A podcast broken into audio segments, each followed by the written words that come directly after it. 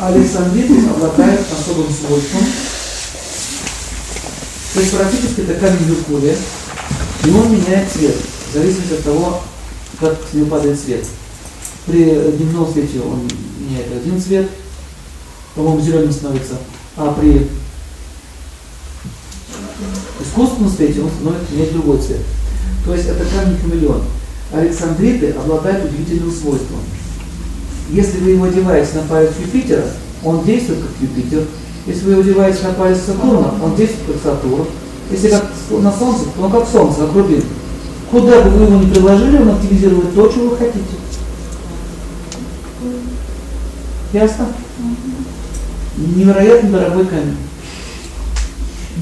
На уровне алмазов идет. Очень много александритов допускают делать искусственные. Но настоящий природный александрит.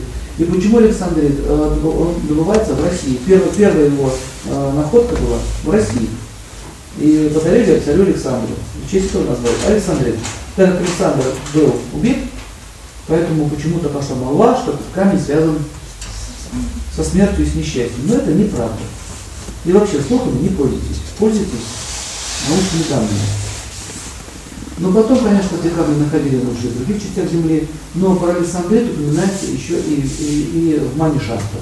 Мани Шастра это э, ведические писания о камнях. Мани это драгоценность, шастра это писание. Ну, в общем, невероятно красивый камень обладает такими великими свойствами.